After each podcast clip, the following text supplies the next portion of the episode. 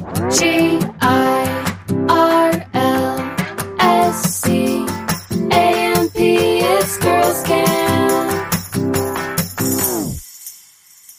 Hello, everyone, and welcome to Girls Camp. I'm your host, Hayley Rawle, and I am joined by one of my dearest, longest time best friends, Bayley Goldsberry. Hello. Welcome, Bay. Thanks. I'm so excited to have you for this episode because you are kind of a ghosty girly. I am. I love the spooky things. You love the spooky things, which is funny because I was thinking I knew I was going to do this episode. So we're talking about Mormon horror stories, Mormon horror lore. which is an incredible intersection that Right? I can't wait to hear It's about. a fun intersection. about. I knew it would be. And then when I got these submissions, I was like, okay, this is exactly what I hoped it would be. The people delivered. The people delivered. Yes. But I was like thinking about it, and I don't know how I knew. I mean, I've known you forever. Yeah.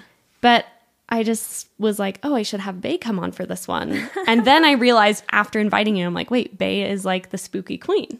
So this is perfect. Yes. So I cannot wait can't to delve into it all. We are going to be reading submissions of scary stories Gorgeous. that have like a Mormon religious twist. And then also reading some write ins of like Mormon horror lore. And I've mm-hmm. done a tiny bit of research as oh well. Oh my gosh, fun. So it's going to be fun. Before we do that, I would love if you could do a little introduction of yourself, where you live, where you're from, and kind of just a synopsis context of your Mormon, post Mormon story. Yes. So I grew up in Provo, still live in Provo, served a mission in Argentina, lived in Montreal a couple years ago with my husband Clark for um, school. And yeah, we moved back to Provo. Growing up, I had kind of a fraught relationship with Provo, and I'm sure many people understand that. I remember probably both of us in like high school were like, can't wait to get out of Provo, like break me out of this place. Absolutely. Um, but as I've gotten older, I feel like I have just gained a new appreciation for Provo and like it's my home. I have like found my people there and I think just like shifts away from Mormonism in the past few years have just like given me a new perspective of like where I'm from. Um I love that. and of course there's weird things about it and I'm right by BYU, but yeah. you have a good little home. pocket Yeah. in Provo. Yeah. I feel like you have a good pocket of people. Your home is like so gorgeous, so charming. I'm glad you're speaking to that because people ask a lot, why are you still in Utah? Mm-hmm. But I feel like it's the best and worst place to be as Yeah. a post Mormon. That's what I always say. Yeah, totally. It can be the worst, but it can also be the best. Yeah. So I think the best parts of it, if you are able to carve out your pockets, make it really worth it. I think. Yes. I love being in Utah right now. I know, me too. And like might not be here forever, but I feel like because I'm here, I've found well, obviously I have like friends like you and like friends that I've had for a long time, but lots of new friends too who I feel like this phase has brought us together and like we've like trauma bonded but not in a scary way. Yeah, in totally. like a supportive, healthy way and can like appreciate the place we're in right now and just like not have this kind of I don't know, this like vendetta against where I'm from or where I grew up. That was a long answer to where I'm from. No, that's great. but um as far as post Mormon journey, so yeah, did the whole like grew up Mormon. My family wasn't so intense and like traditional, so I feel like I luckily got away from a lot of the more intense like modesty stuff and just kind of the more letter of the law type of stuff. I had always had questions even as a kid, like some things just felt confusing and I was like this doesn't make sense.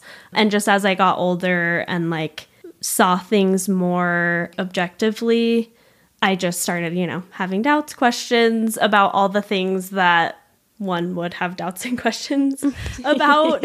um, That's a good way of putting it. yeah, I mean, I don't, I don't know how to like. That's the most succinct way I could say it, but like trying to, you know, do the progressive Mormon thing, which worked for me for a while, and then just got to a point where I was like, just felt very hurt and like disin- disenchanted with the church, and like felt so invisible in a way that like was really hurtful because I felt like I'd given so much. Um, and so I feel like the pandemic 2020 time frame was like a huge catalyst for a lot of people and that's kind of how it was for me too where I like wanted to stop going to church but I felt too nervous to stop going. The actual act of going, I was like feeling so stressed about what people in my neighborhood would think because I, I have a really great neighborhood and I like a lot of the people that were in my ward and stuff.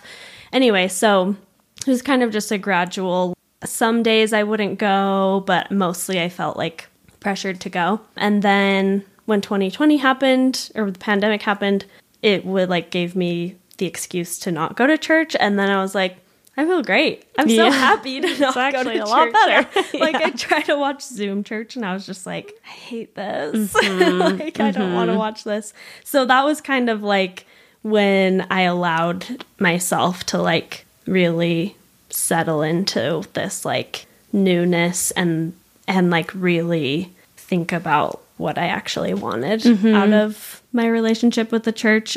It felt pretty quick where I was like, oh yeah, this isn't working for me. I don't believe in this.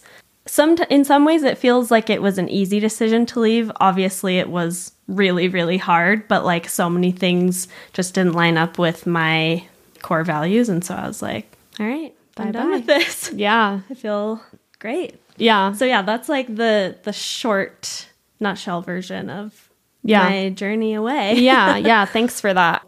You and I had super similar timelines, Mm-hmm. I think, because we went through the BYU cognitive dissonance phase together. Oh, yeah. And then Bentley and I moved to San Francisco. So we were apart for Mm-hmm. COVID, but it kind of followed a very similar traje- Yeah. trajectory. And we did like BYU at the same time. We did missions around the same Yeah. Mm-hmm. time. So, and I feel like a lot of the same things let us out. Mm-hmm. So, yes, I Yeah. can definitely relate. Yeah, I think that was a big time for a lot of people. It's kind of crazy to think about A lot of like people. a mass exodus away from from the church. It's Yeah. just, I don't know. It's wild. It, it it is wild. It's wild to think about how much that hamster wheel of just doing it because you've just been doing it is really effective, and how much Mm-hmm. COVID forced us off the hamster wheel to Yeah. take a step back and be like, oh, I actually don't like being Yeah. on that hamster wheel. yeah, totally. Being like, oh wait, I actually love not going to church. A hundred percent, and don't want to watch it over Zoom. I don't want to watch it on don't wanna do it. I'm not gonna Don't make it. me.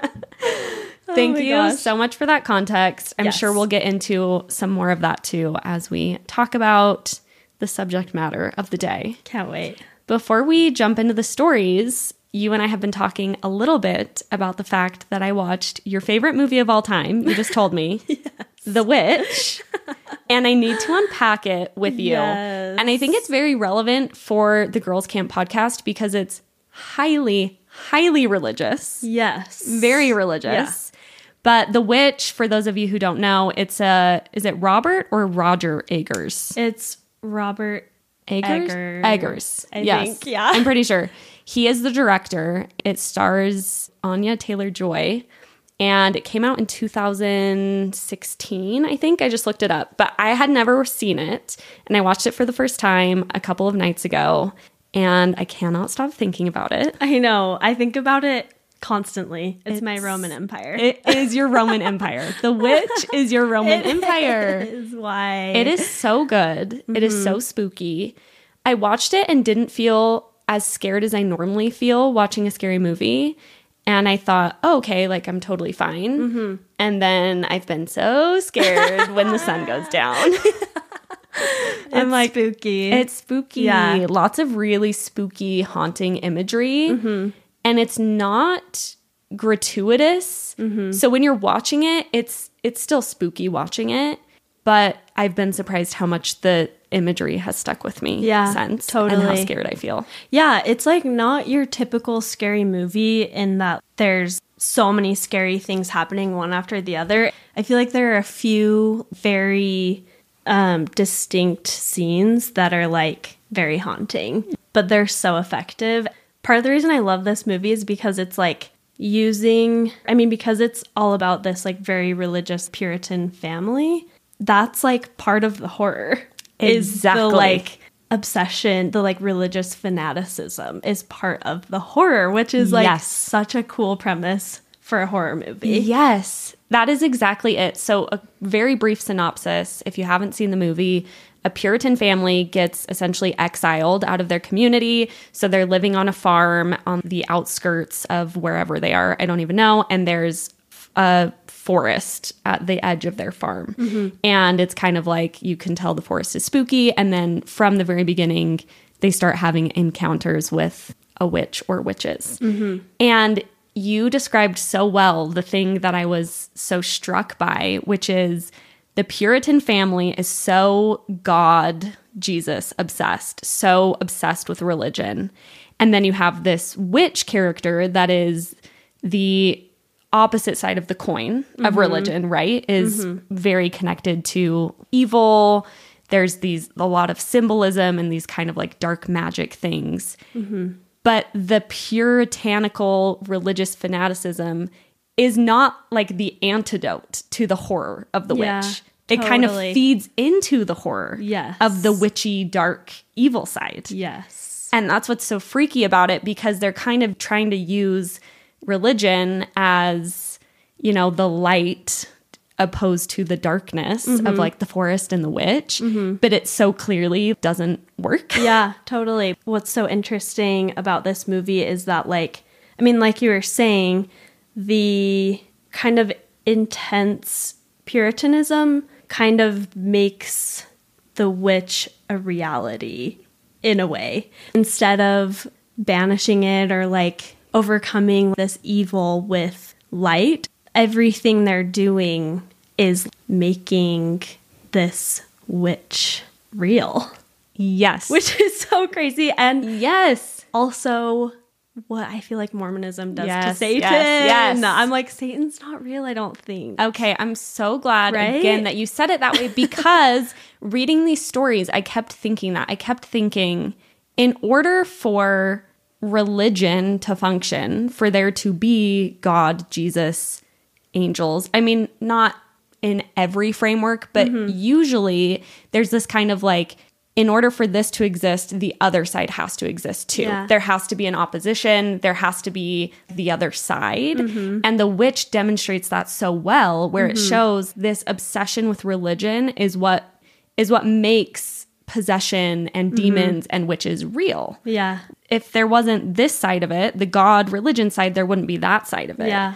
And I've been thinking that about Mormonism as I've read through these stories and thinking about how interesting it is when you're comparing God, angels, Jesus with demons, devils, ghosts. It almost makes it all seem a little fantastical. Yeah, totally.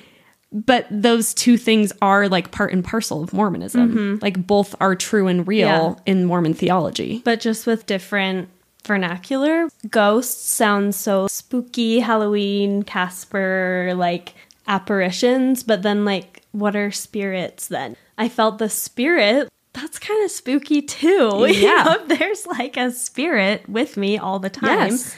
Yeah, it's just so interesting how like the words you use make such a difference. Absolutely. And how used to the words we use or used as Mormons, it didn't feel like it lived in the same family as horror ghosts and Yeah, demons. totally. But really, we were talking about ghosts and demons Yeah. and the devil. Yeah. But it didn't necessarily seem like it. Yeah. Totally. Mm-hmm. And I think that's a really interesting thing to think about because, yeah, just as much as Mormons believe in God and Jesus, you also believe in Satan and Mm-hmm. yeah. quite literally demons. Yeah. Toward the end of my time like at church, I was a young women's leader. I loved being with the young women obviously cuz they're just like so cool and like open to truth, actual truth, I feel mm-hmm. like. And there were so many lessons where I remember this one lesson. There was it was like a stake meeting mm. with the youth and it was all about Satan and how like I feel like there's a talk or something where they compare the adversary to a cheetah. Cheetah stalks its prey and it's silent and it's sneaky and then it will like pounce and like get you. And like I remember sitting in that lesson and being like, why are we talking about this? that's first of all like so scary to imagine that there's like some man called Uh-huh. Satan who's like trying to get you all the time. And like what- evil entity trying to get you. Like that's crazy. And like it just didn't make sense to me because I was like, first of all, I don't feel like Satan is real. That's my personal feeling. I Mm-hmm. was like, if anything, humans hurt each other and humans have the power to like deceive each other. Why are we putting like offloading this all onto this fake demon entity? And why are we like pounding it into these 14 and 15 and 16 year olds heads that they've got to be careful because they will be gotten by Satan. Like By that's Satan. so scary. It's really scary, actually. And I remember just coming home from that day and like this I feel like this happened all the time, but especially this day I like remember going home and just like getting out my laptop and just like writing this word vomit essay about how upsetting that was to me because I was like, why why? What purpose does this serve besides to like scare these kids Mm-hmm. and like scare them into obedience, you know? And it was Totally. just like anyway. It's such a fear mongering thing. Yeah. I mean, what could be more scary than Yeah. the epitome of evil Yeah. actually having real power over individuals? Mm-hmm. And there's so many stories where people talk about that feeling like when they were introduced to the idea of Satan, that's their memories, their first memories of being afraid of something like that. Yeah. Like, why did we need to introduce that fear? Yeah. It's very odd. Totally. And introducing the fear alongside the antidote, which is like perfect obedience Mm-hmm. and prayer, all these things that you feel like you have to be worthy of in order to battle a true, scary, evil thing. Yeah, totally. It's a big deal. Yeah. And it's not a very healthy way Yeah. of, I think, approaching anything. Mm-hmm. Yeah, it's caused me to reflect on how present Satan and that dark, evil power to get you to do, to do wrong things really is Yeah. in Mormonism. it takes power away from you when you feel like anytime you have a negative thought or anytime you like think something impure, quote unquote, it's Satan, you know? And it's like, no, it's just like you. You're just being a normal person. like humans aren't perfect and humans think negative things sometimes. Like you have the power to like overcome those things yourself. It's not like you have to call upon some power of Jesus. You have it within yourself to overcome these things. It's not like all these outside forces like acting on you. And I felt like that was the message that these kids were getting. And that's so disempowering. And It made Absolutely. me so mad. Yeah, it is. And it also, as far as I understand, I feel like there's a, a phrase for this, but it's something about, it's not intellectualizing feelings, but basically the, the concept of feelings come and go and thoughts come and go and you actually can't control a lot of the times the mm-hmm. things that you think or even the things that you feel and the best thing you can do is let feelings and thoughts like enter and leave Yeah. if they're not serving you mm-hmm. and the worst thing you can do is fixate Yeah. and then even worse is to hyperfixate and then say oh this is the devil speaking to me so i must be a terrible person Yeah. who's letting this evil in That's so scary. Yes, as opposed to being like sometimes we have thoughts that are even I you know I would never use pure impure anymore, Mm-hmm. but sometimes we have thoughts that we don't want to have or what have you, and actually the best thing to do is just to like let it go Yeah. and just be like that's just a thought. Yeah. And that rhetoric does the opposite times a thousand. yes. yeah, the whole thing is so deeply Mm-hmm. unhealthy and problematic. And just like seeds distrust of yourself and your own like thoughts and intuition. Yeah, to just think that like you can't trust yourself Absolutely. to like work through Yes. certain things. Anyway. And if it's a bad thing, it's Satan taking power over you. And if it's a good thing, it's the Holy Ghost taking power Mm-hmm. Yeah. over you. Like it never just gets to be you. Yeah. And that causes deep distrust. Mm-hmm. And I think that's a lot of things post Mormons I know I struggle with hugely Oh, yeah. is like, who, what do I actually think and feel? Mm-hmm. Because we're told our whole lives it's either an evil presence in your mind and body or a good presence, but it's never just you. Yeah. Which is totally. so distancing from yourself. yeah. It's Yeah. so like out of talk about out of body experiences. Yeah, honestly. But honestly, honestly, that's spookier than anything. It really is. I'm going to jump into these. Okay. First story. When I was eight or nine and cleaning the church, I was getting a drink from the drinking fountain, and my brothers thought it would be so funny to turn out the lights. I looked over into the primary room I was standing by and saw a white figure slash woman standing in the doorway.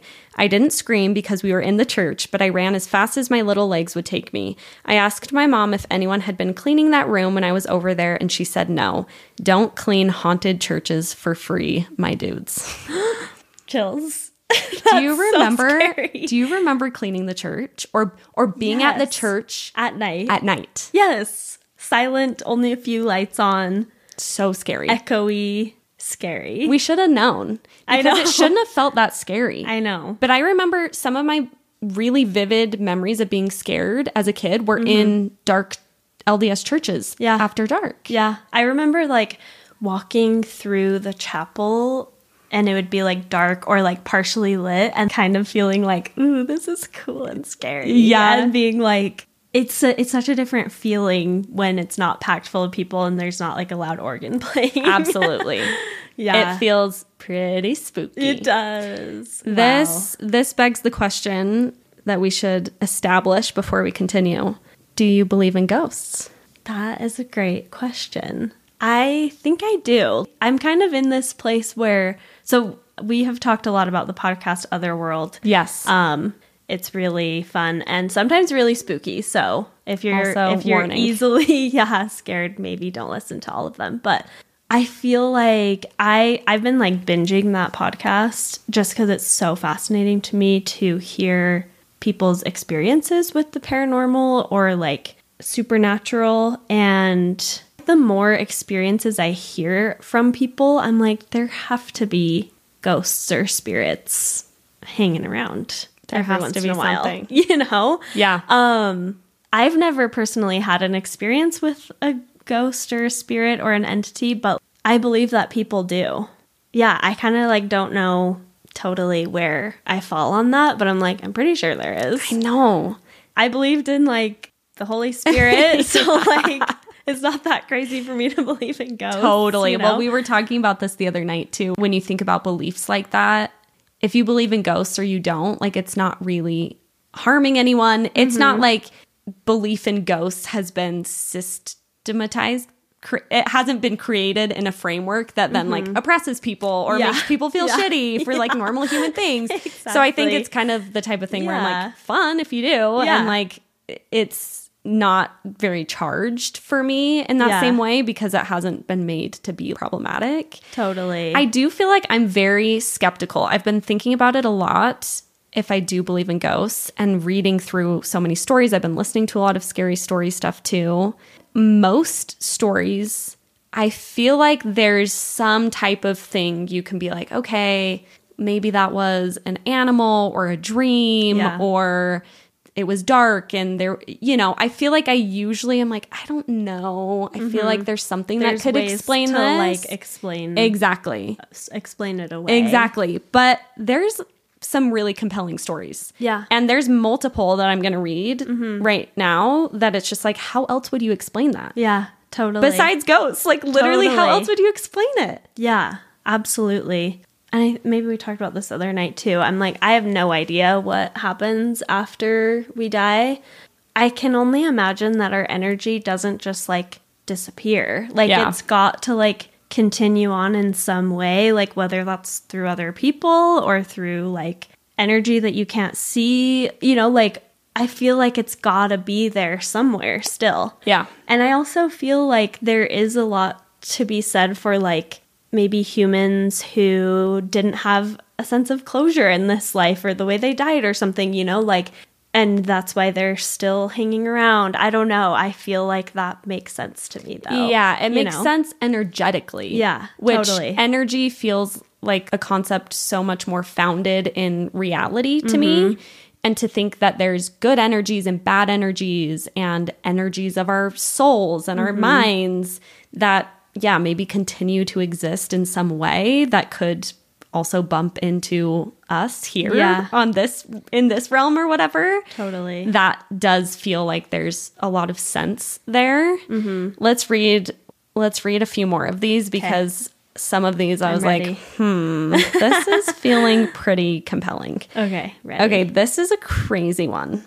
And it's on a mission, which a lot of these are on missions. Mm. I've heard missions get of- crazy. Yeah. Oh yeah. Missions get really crazy. okay, all right, buckle up. This is a long and wild ride. Keep in mind, I had been in the mission field a solid two weeks when this all went down.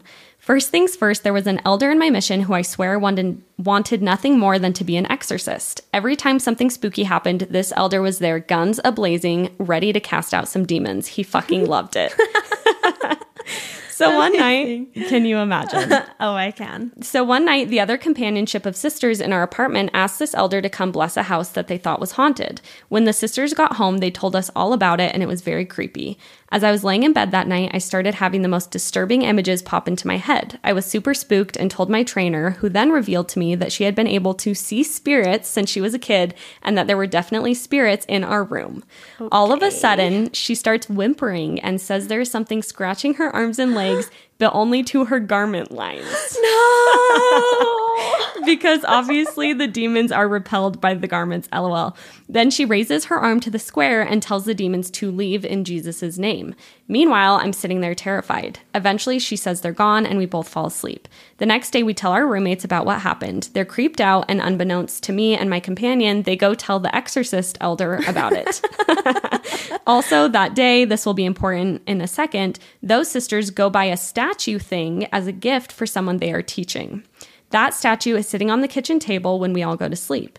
That night, in the middle of the night, we are both woken up by a big crashing noise in the bathroom. We go investigate and find that everything from just one shelf in the bathroom has been knocked onto the floor as if someone had swiped it all off. Nothing else in our room or bathroom had moved. Super weird, but we go back to sleep. Early the next morning, we wake up to the sound of pounding on our front door. It's Elder Exorcist and his oh companion. Oh My hell. He says that he was awoken in the middle of the night and felt that we were in danger. My companion and I were unaware of the fact that the other sisters had actually told him everything the day before, and this wasn't some incredible revelation. Apparently, he and his companion had come to our house during the night and blessed the house from the outside. But unfortunately, he said the danger was not gone. He walked straight past us into the living room and declared that he needed to cast out the evil spirits. We all kneeled, and then he asked his companion to do it. The companion started saying a normal prayer when all of a sudden my companion interrupts and goes, Elder, there's something here. You need to make it leave. Immediately, Elder Exorcist stands tall on his knees and starts to yell at the demons to go back to hell. He starts shaking and making weird noises and says he's being attacked. It was literally a scene from a horror movie. Suddenly, his eyes pop open and he looks at the statue, which was now standing in the front entryway. I'm scared. None of us remembered moving it. He points at it and says, Where did you get that? Through terrified tears. The other sisters respond, At Ross. That tracks actually.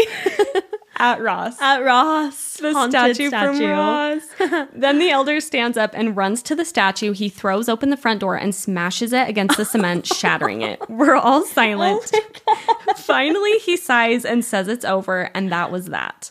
Thinking back, I have no idea what the fuck actually happened, but suffice it to say, it was quite a traumatizing second week. A second week? I forgot about that. Oh my gosh. She should have gone home. She should have gone home. The oh twists Oh and turns of this story. This is a movie. So much to unpack. This is like a full narrative arc with the statue, with the elder. Oh my gosh. Like even the first night alone when she's whimpering and the demons are scratching her but not where she's covered by her garments. I'm speechless. I'm speechless. Okay, but kind of some compelling moments in yeah, this one. actually so scary and I'm so sorry whoever went through that cuz that is so terrifying. Really scary. I've never had anything like that happen. I've had sleep paralysis once and it was so scary, but now I know it like wasn't like a demon thing. Mm. I've never been through anything like that and I would have been so scared. Also, can we talk about how like all of this was dealt with by like 18 and 19 year olds? elder exorcist, particularly. You know that elder, the way that he was described is so funny and also scary because just on a power trip, Oh yeah, absolutely. excited for a chance Yeah. to cast out demons. Ready at any moment. Probably was channeling them so he could cast them out. Literally, he cursed the apartment so he could cast them out. Yes. I remember one of my friends was telling me she one time blessed someone's house on her mission who said there was like weird stuff going on and then later realized that she like wasn't supposed to because she's a a girl. No. Oh. and the elders were like, "You did that? You weren't supposed to do that." I'm like, "Oh my gosh. So only men can Cast out cast devils. out demons?" Cool. doubt it. I doubt that. Only the men get that one too. so dumb. like if the women get anything, let us cast out the demons. like, let us just say a prayer in a house Yeah. that it will like be peaceful. yeah, like can that we? should be okay. Are we allowed? Apparently oh my not. Gosh. Okay, so the the power trip elder, the garment line protecting the statue from Ross. From Ross. And the elder smashing it on the ground. But it seems like it worked. yeah, I guess. Also, the shelf part is spooky. Yeah, that part's really spooky. Yeah, I've heard stories of one thing like flying off a shelf. Ugh. That's that's not natural. That's not natural. That's I don't know. That one kind of convinced me of some things. yeah. Convinced me that elders have way too much power Yes. than they ever should be allowed. number one. and it also maybe convinced me that something was afoot in that oh, apartment. Oh, totally. I also feel like when all of your mental and physical energy is so focused on like feeling the spirit, there's got to be some like cross crossed wires occasionally Absolutely. where like weird things happen. I don't know. Absolutely. There must be because there's a lot of mission ones. Okay. Here's another mission one. When I was younger, my grandma, who is a very devoted member, would have get togethers with all of my extended family. We would have dinner and play with cousins, but there would always be a family home evening lesson. This specific time, I was around eight or nine, and we all gathered around to have our lesson. My older cousin was 12, and he had brought a friend who wasn't a member. All the kids sat around in a circle as my uncle told us a story about his mission. He told us that Satan himself had come to him in the middle of the night while he was on his mission and stood at the foot of his bed. Satan let him know that he should leave the church and that he wanted him dead. We all sat in awe and horror as he told the story. He acted like a hero, rose his arm in a square, and casted casted Satan out in the name of Jesus Christ. Satan let out an evil laugh and disappeared. He finished off his story by letting us know that he was probably bound to be a higher up in the church, maybe even a future prophet. And that's why Satan wanted to get him. Every adult acted as if this was normal, and I can't help but look back on that situation and be so flabbergasted. I always think of my cousin's friend who randomly came that one time and how he and his parents must have felt when he inevitably repeated the story to them. I can't help but laugh. Shocking first exposure. Getting home. How was it? Well, the so and so's dad saw Satan himself. That's so crazy. Also, the self aggrandizing. Yeah, being like, I'm probably going to become a prophet. We'll You know. see though. Satan himself tried to. Well, Joseph Smith wrestled with Satan, True. apparently. so true. Can we talk about how the Joseph Smith movie is a horror movie? Especially the part with Satan. It's so scary. The Satan part is so scary. also, so scary. Thinking about casting out demons, I was remembering the part of that movie. What's it called? The Joseph Smith. I can look it up. is it the restoration? Yes, I think so. Joseph Smith, prophet of the restoration. Oh yeah. okay. Remember There the part when he's he's like captured and there's people talking in the other room and they're being like vulgar, I guess, and he's like, Wait, like- silence, in the ye prison? demons of the eternal pit. Do you remember that part? Wait, in the prison? Yes, he's in, the prison. jail? Yes. Oh, you're right. He's in Carthage, I think. And they're like, I do remember that. That was the perfect intonation. Thank by you. the way. I have it Brought it back to me. emblazoned into my mind. I remember watching it and being like, "Oh my god!" Being like so empowered Yeah. by that. It's like he calls them like demons of the eternal pit or Yeah. something really crazy. Sounds right. Sounds about right, Joseph. Sounds like Joseph's way of speaking. Yeah, honestly, but that part really struck me as a child. you were like, damn, yes. Joseph. Damn, Joseph. He came on really strong with that one. okay, here is the next story. My aunt was a brand new young mom up watching TV rocking her baby one night. At one point, she felt really off and the hair on her arms started standing up. She noticed something move out of the corner of her eye, and as soon as she did, she turned to see a full blown banshee ghost type woman staring back at her, screaming. Now, my aunt had left the church at 18, so she was no longer religious, but was frozen in fear at this entity in front of her. She held her baby tight and couldn't think of what else to do, so in panic, she made a cross with her fingers and sang, I am a child of God, as it's all she could remember. It's kind of a running joke now, as my whole family has left the church, but it seemed to work. It disappeared. She called her dad, who came over and blessed the house for good measure, and all was well. But hey, if Mormonism did anything right, it was make catchy songs that stick with us forever and mm-hmm. come in handy sometimes. So true still to this day. I think if an entity did appear to me, please bless that that will not happen. This is no invitation. What else would I do besides like probably say a prayer? Yeah. Oh, I would say a prayer instantly. Like I would immediately Yeah. believe in Heavenly Father God again. yes. Sorry. you instantly are a Mormon again. Like I'm back. Dear Heavenly Father. No, literally. I would because I don't know what else I would do. To, I know it's such an instinct. Yeah. Still, even though for years I like haven't prayed regularly, still if I get spooked and I'm like by myself, I'm like, I am a child of God, which is also kind of a minor, not cheerful song either. Yeah. But it's what I go to. Yeah, it's not very cheery, No. all things considered. No. But yeah, it does uh, feel. I'm going to read another story that touches on this in a way that I really, really like. So let me read this one and let's put a pin in that into like the good energy, bad energy thing. Mm-hmm.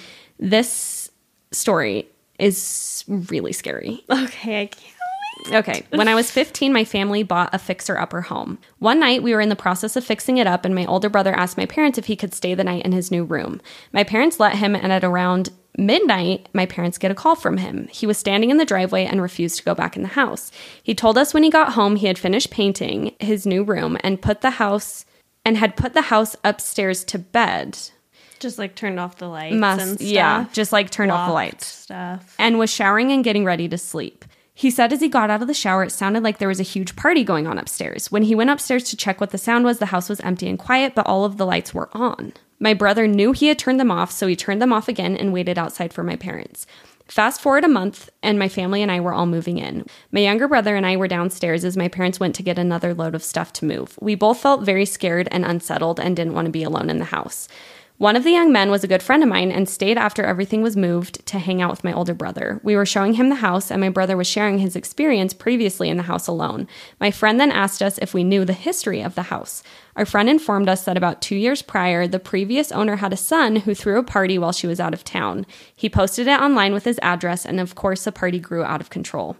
The neighbor, who knew his mom was out of town, went next door to try to help de escalate the party. He came in through the garage, and when he got to the door to go in the house, someone drunkenly punched him in the face just right. He hit his head on the wall by the door that had a screw sticking out. Oh he then fell from the steps and died upon impact on the floor of the oh garage. Oh my gosh. So this person who all that happened to was the son who used to live in the house and Okay. threw the party.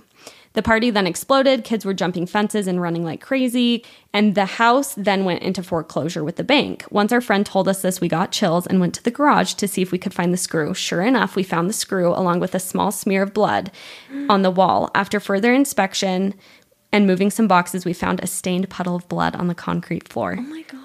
We were so stunned that we instantly ran and told our parents. Our parents sat us down and let us know they knew the story. They told us they weren't planning on telling us because they didn't want us to get scared. They also let us know that they didn't even know, upon buying the house, that the neighbor who was renting from the wife of the person who died had told them. My father, then using his priesthood power, blessed the house, and like quite some miracle, the bad energy left the house and was filled with love instead. For a long time, that story was something that strengthened my testimony. I'm so thankful now to see it for what I believe it to be. I've always been sensitive to energies and spirits, and I can feel the good and bad and what people carry. I believe that because of the love my family shared for each other, that the bad energy couldn't stay. Wow. Happy Nice, ending. Yeah. I know. I really, that story's crazy. Yeah, that's wild. And really sad. Yeah, it's a crazy story. That's one of the things that I find compelling is when someone like sees or senses something or something weird happens and then they find out after the fact something that like really lines up Yes. with the weirdness. Totally. why would he have heard a party? Yeah, and the how- lights. Yeah, how can you like justify that away? Yeah, it's a pretty crazy coincidence. Mm-hmm. But I really like what she said at the end, along with what we were talking about with like singing a hymn and stuff. Of, yeah, I think there's good energy and bad energy. Yeah. And like if a hymn, even if you don't believe in Mormonism anymore or a prayer, feels like a way to access good energy, Yeah. I think there's a lot of power in that. Totally. Regardless of the actual doctrine behind it. Yeah, no, I totally agree. Yeah, I don't know. I think we totally have power to like change the feeling in a space, you know? Yeah.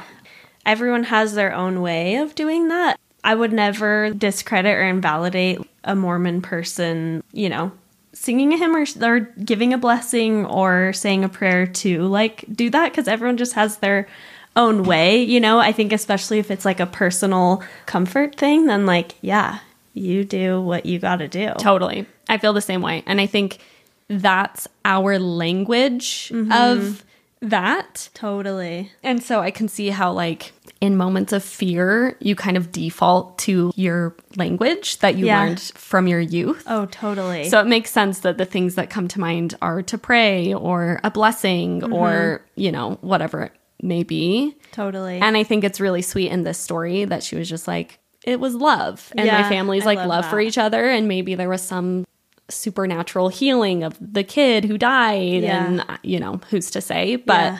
I thought that that was quite a crazy story. yeah, that is wild, honestly, and really so sad. I know. And yeah, probably, I mean, if that boy's spirit was there, he's probably grateful now that he could move along. Yeah. You know, after that nice family moved in Totally. to that place that held so much trauma Yeah. for another family. Yeah. You know? Just make it like a happy space Mm-hmm. is really cool.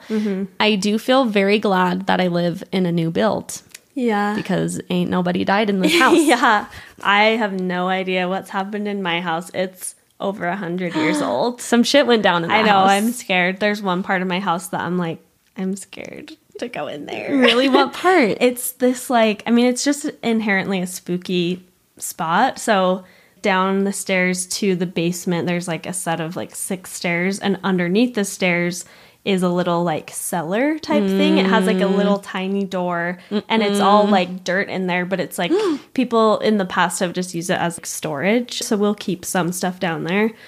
I am scared of it, and I'm always like, midday. Can you ever go get? even then i'm like clark you have to go in there because i don't And know good luck. why i'm just like and there's no latch on the other side of the door so it's mm. like you could get locked in there i'm not usually one to get easily scared by Yeah. things but that spot i'm like It's a little spooky. me no like Me no I like that go spot. there Do you feel more scared of ghosts, demon stuff, or kidnapper, murderer stuff? Definitely real humans. Really? Yeah.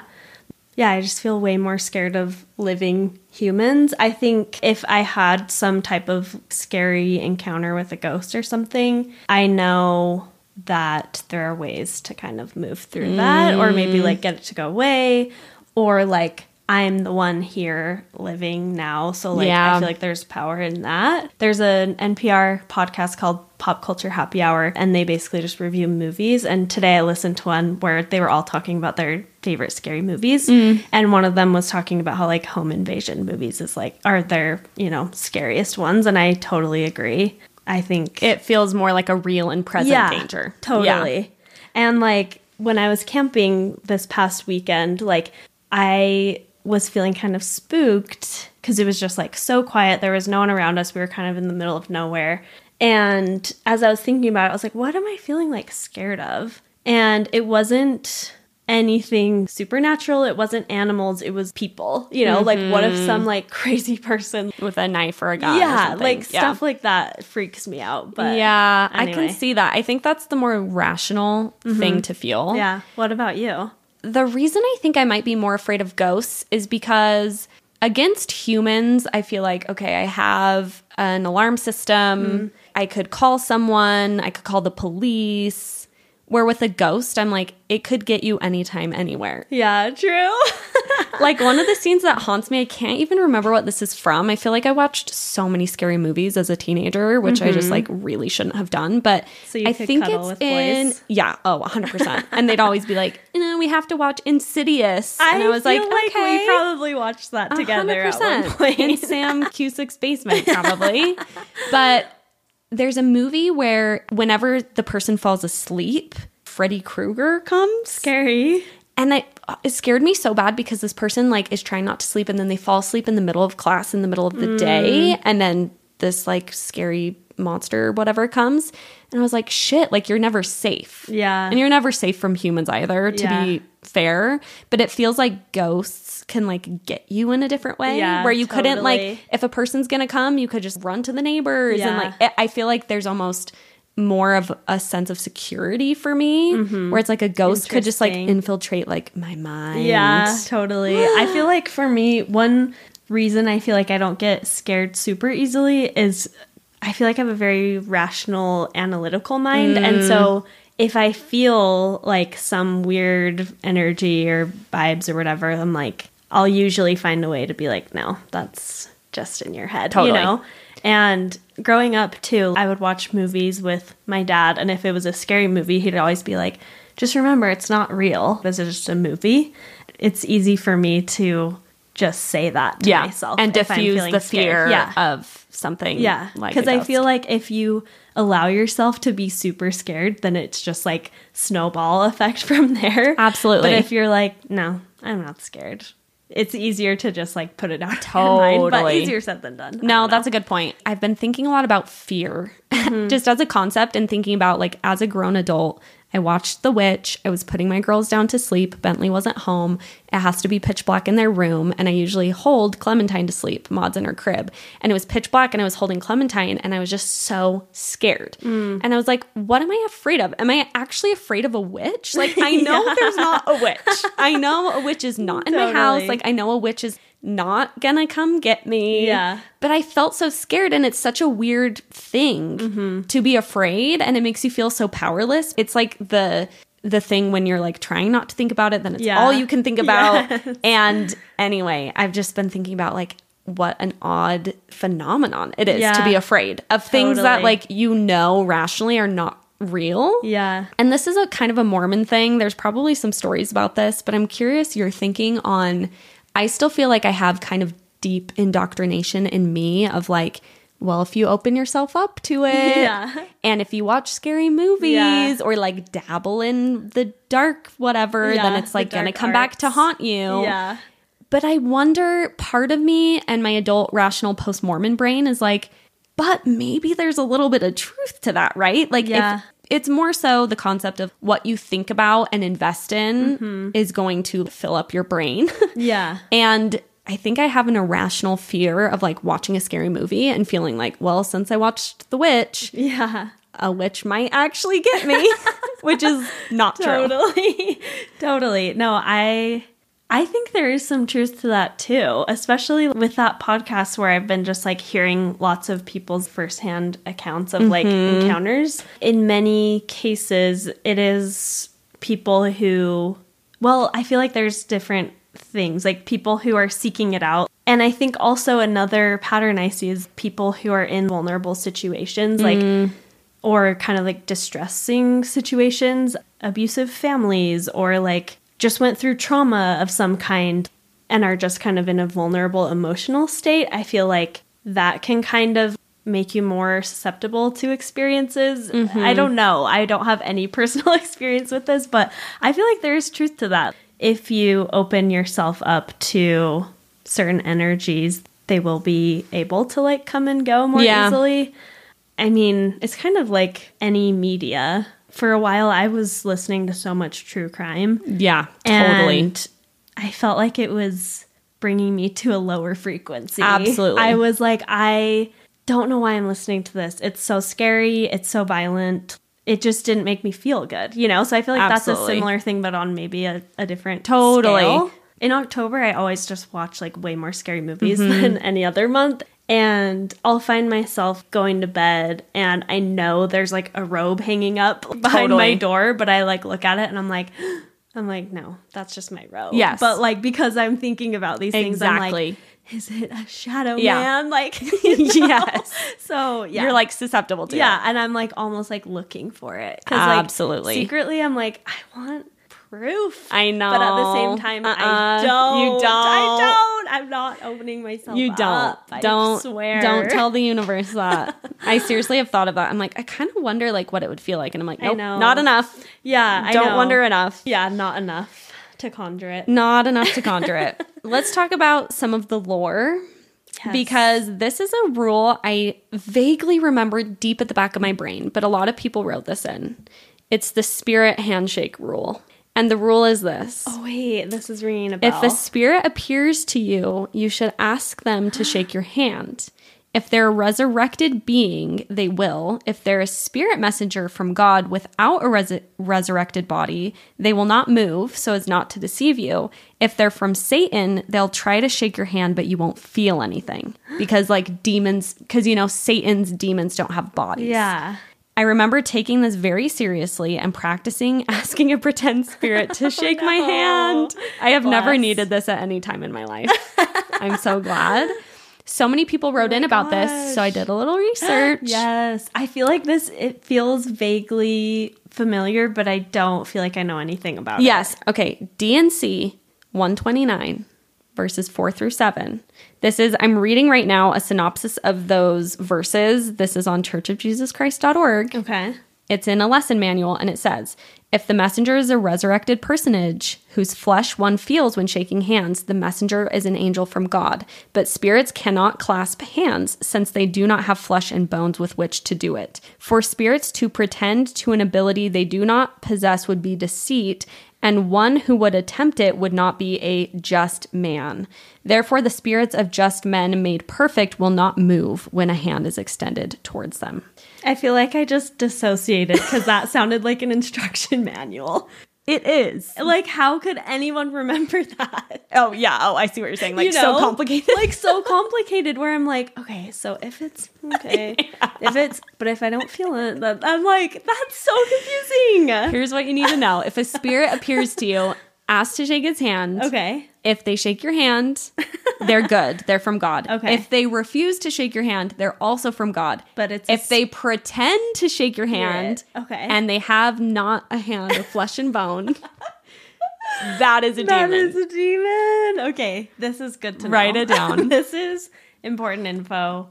Logging that away. log that away. But so many people were saying like we were taught some of this shit as kids and then Yeah. made to think like we were gonna actually have to do Yeah. this, and then we're scared our whole That's lives. so scary. Scared that if like a ghost appeared, it would be like shake my hand. Yeah, and also you having to determine what kind of ghost it is. It's like so stressful. And then what? yeah. After Okay, that. it's a demon.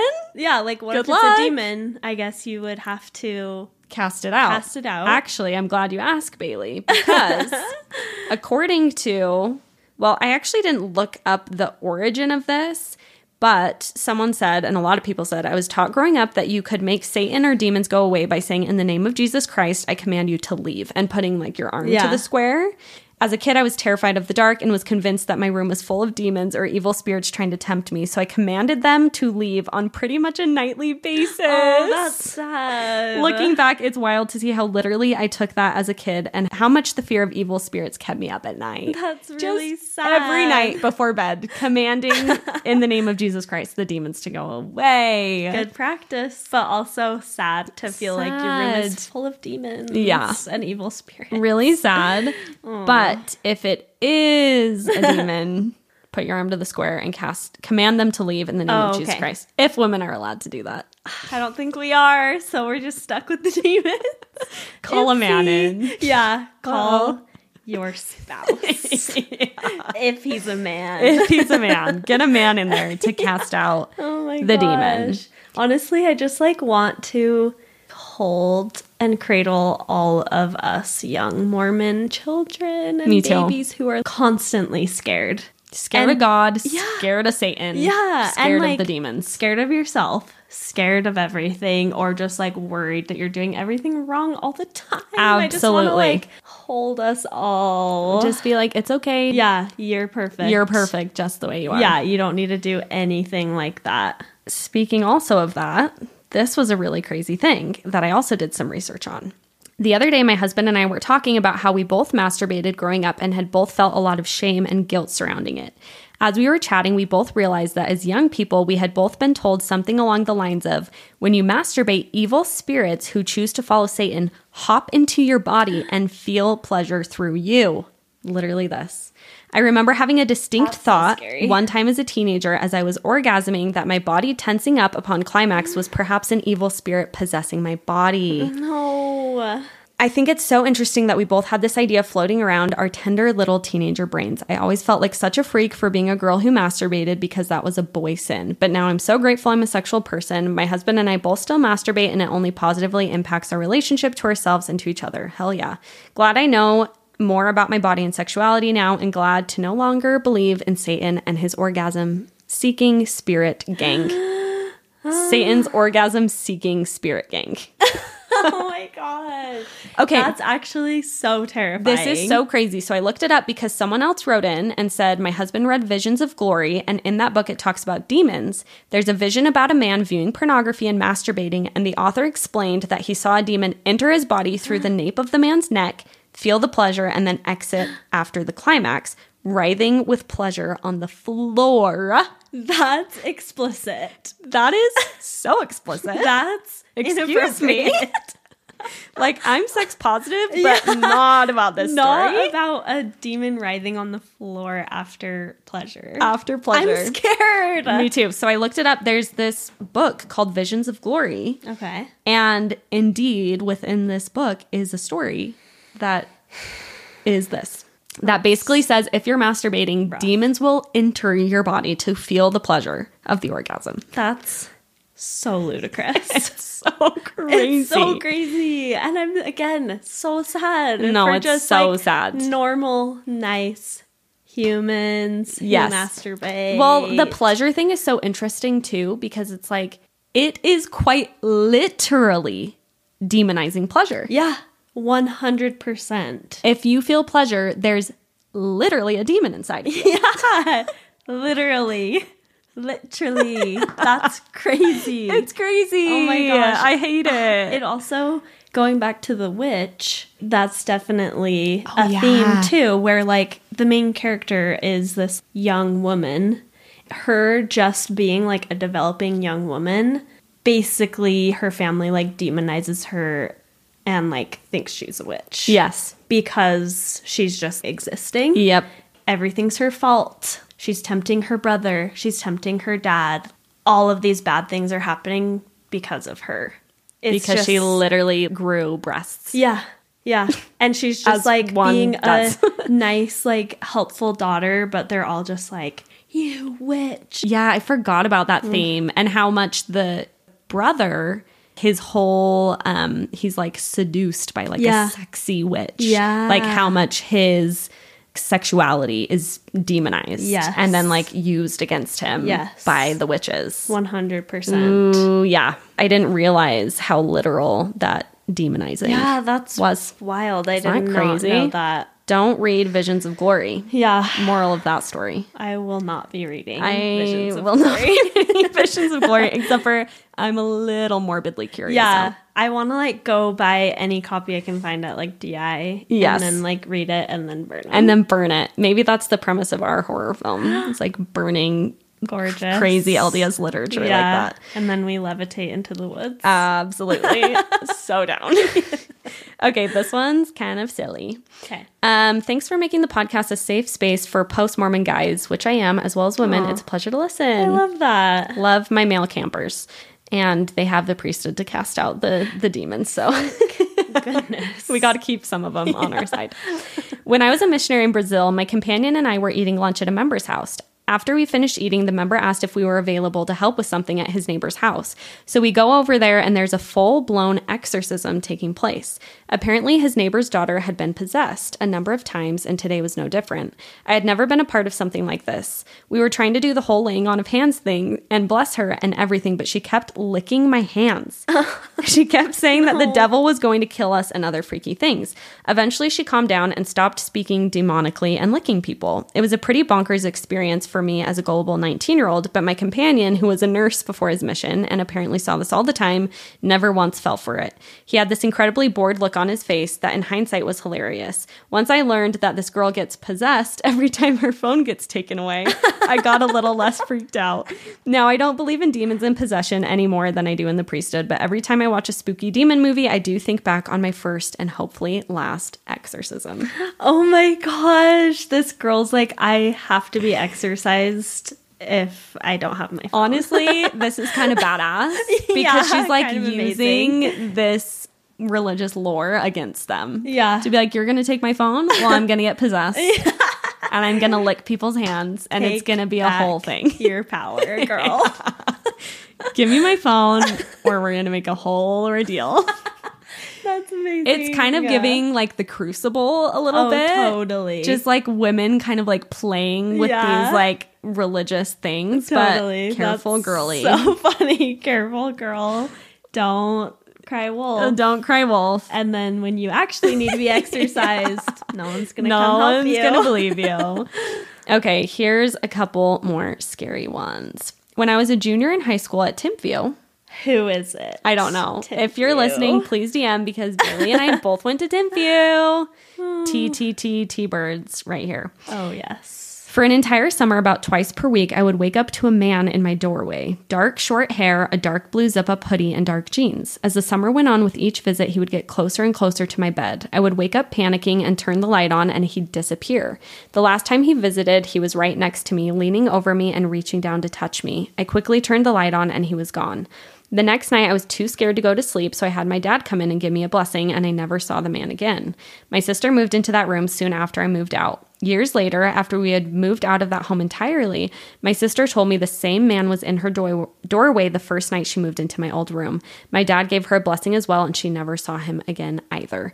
I have since had crazy experiences with spirits and energies and have left the church, but cannot deny that there are energies out there, both good and bad. But thank God I have not had to encounter that man again. Whoa, spooky. Spooky. Especially that it happened to her and her sister. I know. Something about this entity just like looking regular with like a hoodie Yeah. is freaking me out. I know. Why did I picture it as like a navy blue BYU hoodie? a Zuby entity. That's could kind of the vibe I got too. I'm like, who's this clean cut Yeah. like BYU man? Standing in the doorway. Why is he haunting Yeah, you? that's scary. It's really scary. Okay, here's another haunted one that involves a bishop.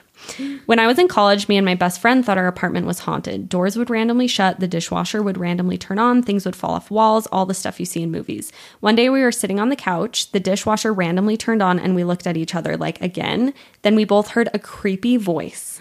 We immediately started screaming and crying and ran out of the apartment. We called our bishop because we couldn't get a hold of our home teachers. He said not to enter the apartment until it was blessed. We sat out in the hallway in our PJs crying until he arrived. He blessed the apartment and then afterwards told us in his patriarchal blessing it told him he would have many encounters in this life to cast evil spirits away. Whoa. He said that the spirits entered because we were both very righteous and the devil was trying to get to us.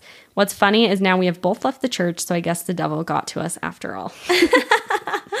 Amazing. Uh, it's an interesting concept of like if you're really righteous then the devil's gonna like haunt you even more like Yeah. the original guy with satan at his bed who is Yeah. gonna become the prophet but it's also like if you're weak and vulnerable. yeah Yeah. then you'll be haunted. it's kind of like that system which i think a lot of religion functions like this there's always an explanation do you know what i'm saying it's kind of Mm-hmm. Yeah. like if you pray for something and you don't get it Yeah. it's because god didn't want to give it to you but if you prayed for something and you did get it it's because you prayed Yeah. it's kind of like you're never really it none of it ever really like checks out Yeah, completely. it's not like a hard and fast rule ever. It's Yeah. kind of just like it's never really up to you. yeah exactly and just Yeah. no matter what happens it all confirms like the same thing Yeah. which is that the mormon church is true yeah.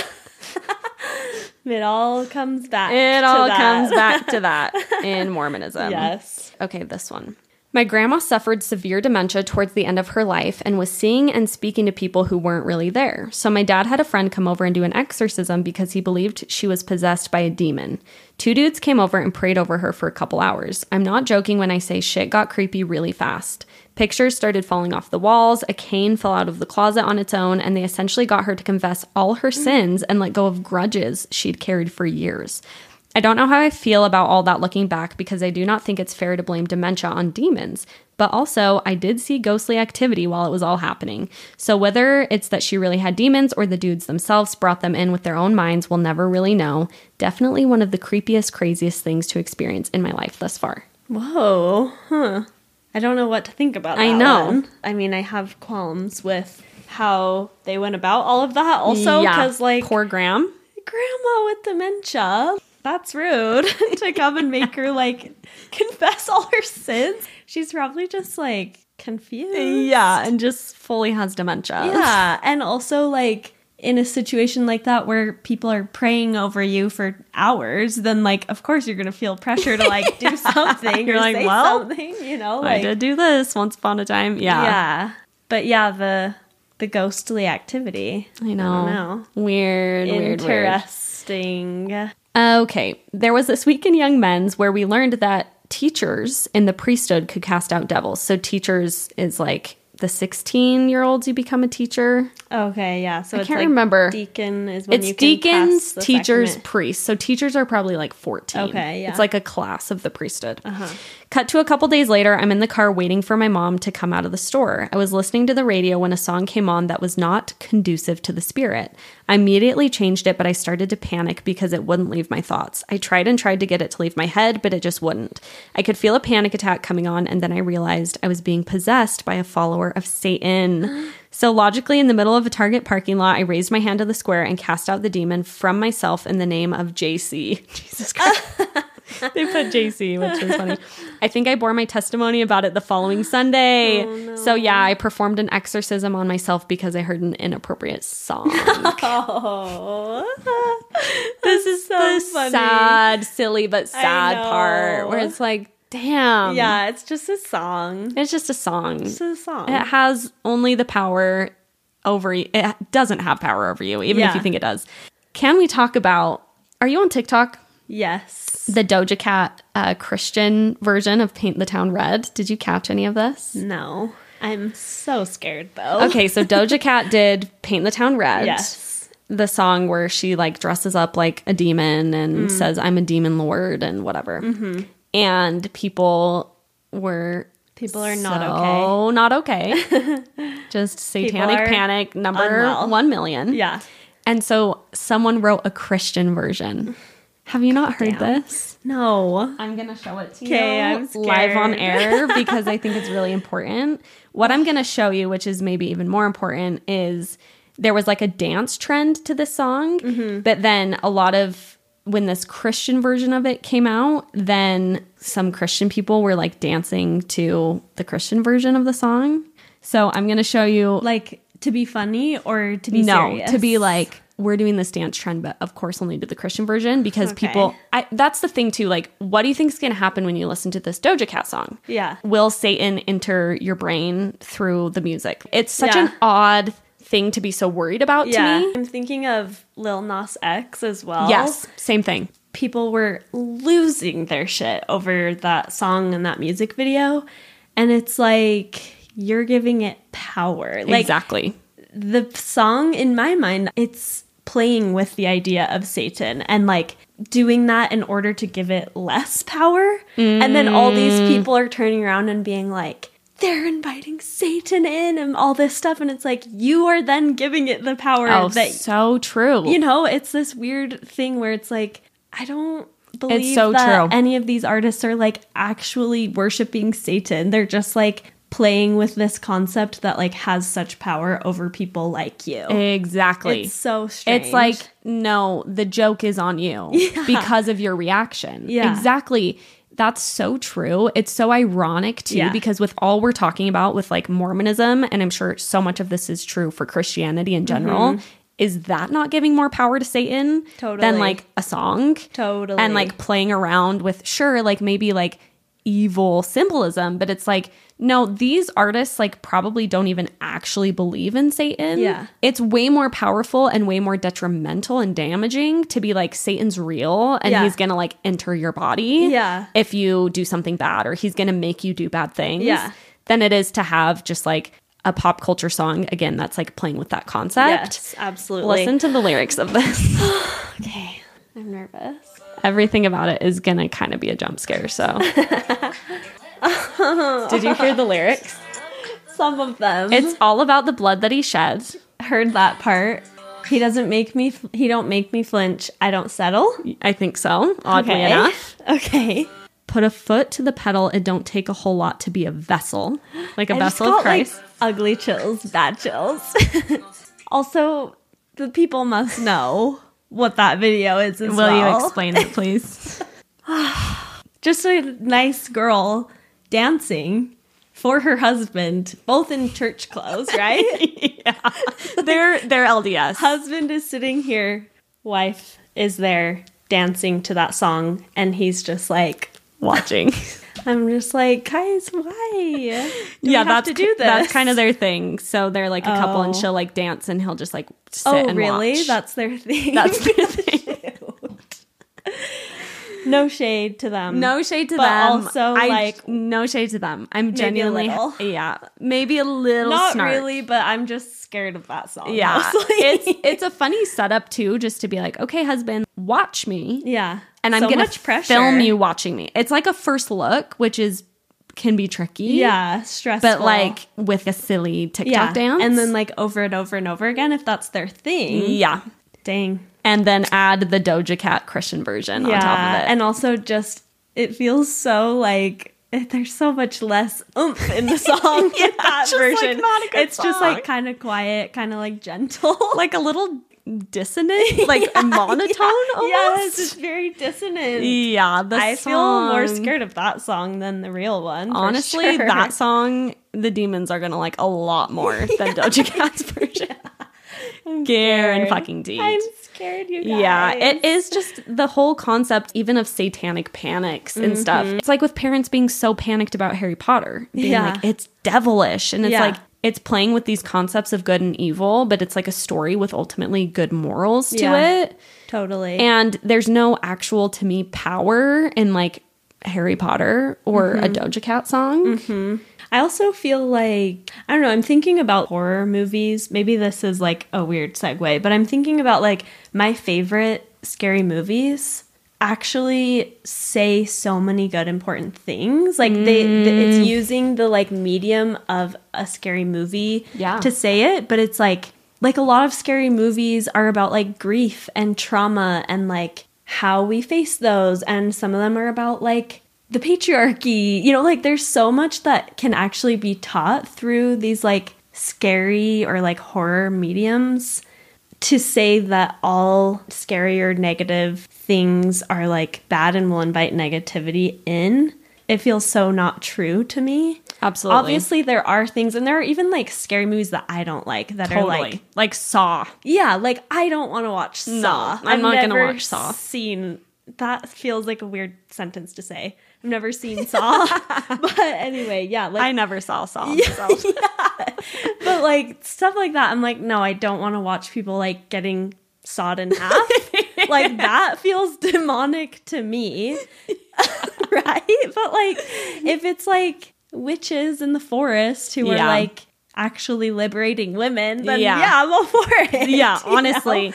No, that's such an important point because I feel like there's this new and maybe it's just because it's the ones I've been paying attention to, but you think of like uh, Jordan Peele, like Mm-hmm. Yeah. Mm-hmm. Get Out, and what's the other one? Us, maybe? Yeah, yeah. And you think of Ari Aster films. They're actually phenomenal films Yeah. that touch in really important ways on concepts that I don't think could be spoken to as well if it were not through the horror genre. Absolutely. And I think they're really important movies. Yeah, Midsommar, same thing. Yeah. The Witch, same thing. Yeah. And the horror element of it actually is like really important to Yes. Mm-hmm. the way that the message is being spoken to. And I think it kind of just, in a more broad sense, it kind of speaks to just like the spiritual bypassing what's the word? Like the inclination to Mm-hmm. spiritually bypass that I also find really problematic with Mormonism and maybe religion generally, which is like, let's just focus on good stuff and like, Mm-hmm. Yeah. But then ironically, they're also not even doing that. But just being willing to like look at hard things like Yeah. grief is a great example Mm-hmm. and just be like, yeah, it's a hard thing to look at. It's not pleasant. Yeah. But it's important and it's real Totally. and to be able to like take time to like think on those concepts and watch media that like speaks to those concepts in a Yeah. variety of ways i think can be really important Totally. Yeah, I totally agree. And I love, I don't know, I love analyzing a scary movie. I know. think it's so fun. Once you look past the like jump scares, usually there's just so much more there than you can get from another genre. i know? agree my hot tip that we can leave on Mm-hmm. is if you're like me and you get scared really easily which i do i like to watch scary movies on an airplane Oh yeah. with no sound just the captions yes. okay. or like midsommar i watch midsommar at like noon yeah. midday Yeah. and I turned it way down so I, I could hardly hear and I just had captions on. So I could see the story play out without like getting caught up in like Yeah. the anxiety Totally. of everything. Yeah. Because I do love horror films. I think they're so fascinating, but I do get very scared. Yeah, so that's a fun way to do it. Fair, yeah. I watched Hereditary at 3 p.m. while I was folding laundry once. and Yes, there you go. It was the perfect way to watch it, and then I rewatched it, and you know, at night, other people. Once you'd seen it. and yeah, and with certain scary movies, if I feel nervous. I will read the plot synopsis before. I don't do that with like any other movies. I like hate doing that with other movies. Just the other day, I um, Clark was gone with some friends, and I was in the mood to watch a scary movie. And so I started one. It was called Barbarian, which is actually like so scary. I've only read the plot of that on Google. yeah, but and I I haven't seen it. I started watching it, and I started feeling like spooked by myself. So then I read the plot synopsis, and then I was like, okay, I know it's Now I coming, can finish and I feel like less scared. I haven't finished it yet, but yeah, I feel like that helps too to just like know what to prepare for. I did that for The Witch. I was Yeah. trying so hard not to, and halfway through, I'm like, I have to, I have to, I have to. yeah, to. and that's okay because horror movies can cause like a physiological response. Absolutely. and, like They're designed to. yeah, and like that's that can be part of the fun of it, but I think it can help you just like calmly experience it if you like know what to anticipate sometimes. Yeah. So Absolutely. I agree. That's Yeah. what I always do in order to watch. yeah. Well, I guess we ended on bearing our testimonies of the horror film genre. Yes, and there's still so many I need to watch, and some that I will rewatch over and over again because they're important. Absolutely. But not Saw. Never saw. Never saw. what else? Never. Don't watch Saw. Texas Chainsaw Massacre. No, there's massacre. there's like a lot in that genre, like the human centipede one. never. No thanks. Don't watch that. Yeah. Don't even look it up if you haven't heard of Yeah, it. Yeah, like, I'm sorry are- if I've brought it to your attention.